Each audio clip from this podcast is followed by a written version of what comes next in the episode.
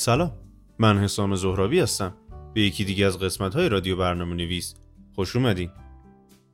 تو این قسمت قراره به موضوع اشتباهات مرسوم در سئو بپردازیم. سئو یکی از پیچیده ترین موضوعاتیه که در دنیای وب وجود داره. افرادی که در زمینه تولید محتوا و بهینه سازی موتورهای جستجوگر تخصص دارن این سخن رو به خوبی درک می‌کنن. توسعه دهنده ها و طراحان نیز برای بهرهوری بیشتر کارهاشون این افراد رو استخدام می‌کنن تا بتونن به بهترین شکل ممکن وبسایتشون رو بهینه سازی کنن. با این حال از اونجایی که همیشه ممکنه اشتباهاتی به وجود بیاد در دنیای سئو نیز چنین مشاهداتی میشه. اما به عنوان یک طراح وب گاهی اوقات تصمیماتی گرفته میشه که با اعمال کردن اون سازگاری وبسایت با موتورهای جستجوگر کم میشه.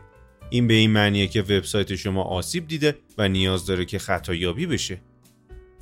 رفع مشکل خطاهای سئو با استفاده از طراحی وب بازار تبلیغات در موتورهای جستجوگر گرمه. اونا به صورت پیشورز در بالاترین مرتبه های موتورهای جستجوگر وجود دارن. اما گوگل به تازگی سعی داره تا این نرخ رو کاهش بده و به وبسایت هایی که واقعا خوب هستن بیشتر نظر کنه. اما برای این کار نیازه که یک سری کار به خوبی انجام بشه. تو این قسمت سعی داریم تا لیستی از اشتباهاتی رو بررسی کنیم که باعث میشن تا وبسایتتون با مشکلات ranking مواجه بشه. اشتباه اول علمان های غیر واکنشگرا. در حال حاضر دنیا بر اساس دستبندی وبسایت های سازگار با موبایل جلو میره. این به این معنیه که شما برای موفقیت قطعا نیاز دارید که وبسایتتون رو با موبایل سازگار کنید. البته این به این معنی نیست که وبسایت دسکتاپیتون رو به صورت کلی رها کنید. اما باید نگاه عمیقی به سمت موبایل داشته باشید.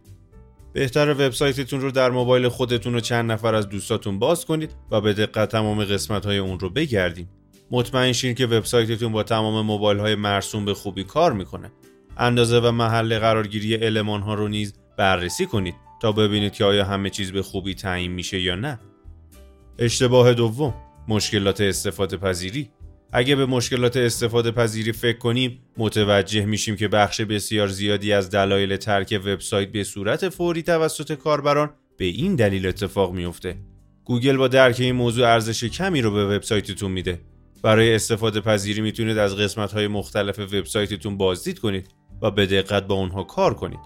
این کار رو از قسمت فهرست وبسایت شروع کنید.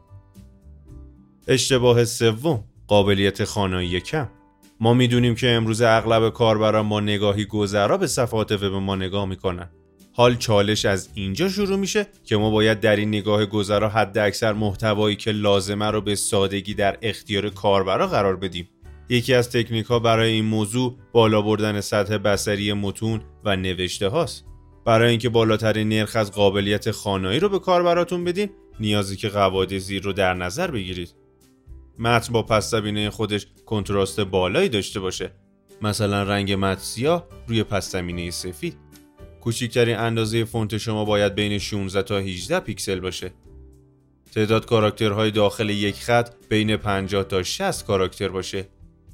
هر پاراگراف بیشتر از 3 الی 4 خط نباشه.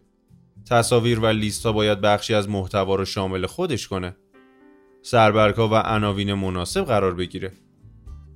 اشتباه شماره 4 pop-up های بد.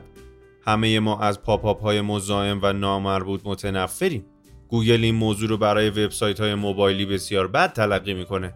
اگه مجبورید که از pop-up ها استفاده کنید اونها را در حداقل میزان اندازه قرار بدید. منظور اینه که اونها رو کوچیک نگه دارید تا همه بتونن بدون مزاحمت اون رو مشاهده کنن. اشتباه پنجم. تصاویر حجیم. گوگل به وبسایت هایی که سریع بارگذاری بشن پاداش میده. منظور اون از این سرعت وبسایتیه که زیر سه ثانیه بارگذاری بشه. در حالی که کارهای بسیار زیادی وجود داره که با استفاده از اون توسعه دهنده ها می‌تونن به این سرعت و این load time برسن.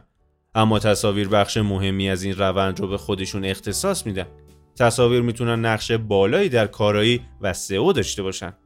مطمئن باشید که قبل از استفاده هر تصویر اون رو تا جایی که امکان داره بهینه سازی و فشرده سازی کنید. این کار از طریق ابزاری مثل تاینی پی به خوبی امکان پذیره. اشتباه ششم متن در داخل تصویر. دو تا دلیل برای اینکه چرا متن داخل تصویر می‌تونه برای سئو بد باشه وجود داره. اولین مورد مربوط به قابلیت خانایی میشه. اگه متن در یک تصویر قرار بگیره زمانی مشکل آفرین میشه که کنتراست و یا اختلاف رنگی بین پس زمین و رنگ متن کم باشه. حالا این موضوع می‌تونه تو موبایل و دسکتاپ خروجی های متفاوتی داشته باشه. با این حال استفاده کردن از این متون ممکنه کار چندان درستی نباشه. مشکل بعدی که ممکنه به وجود بیاد ناتوانی بات های گوگل در تشخیص برخی از اونهاست. شما باید از فیلدهای سفارشی مخصوص برای این کار استفاده کنید. البته این موضوع بازم ممکنه گوگل رو به اشتباه بندازه. اشتباه هفتم اجتناب از علامت های اعتماد. بعضی مواقع کاربران و حتی گوگل توجه بسیار زیادی به علامت های اعتماد در وبسایت می‌کنن. علامت های اعتماد یه سری از علامت هایی هستن که توسط یه شرکت به وبسایت ارائه میشه تا از صحت و اعتبار داشتن وبسایت کاربران رو مطمئن کنه. علامت های اعتماد ممکنه برای سایت های مختلف تجاری متفاوت باشه. مثلا برای گواهی نامه SSL، بانک های مختلف، سرویس های آنتی ویروس و غیره. حال که چند مورد از اشتباهات رایج در دنیای سئو که از طریق طراحی وب به وجود میاد رو متوجه شدید به نظر می‌رسه که نوبت اونه تا قدم هایی رو برای بهتر کردن کارایی و بهینه سازی وبسایت به جلو بردارید خیلی ممنونم که تو این قسمت از رادیو برنامه نویس با ما همراه بودین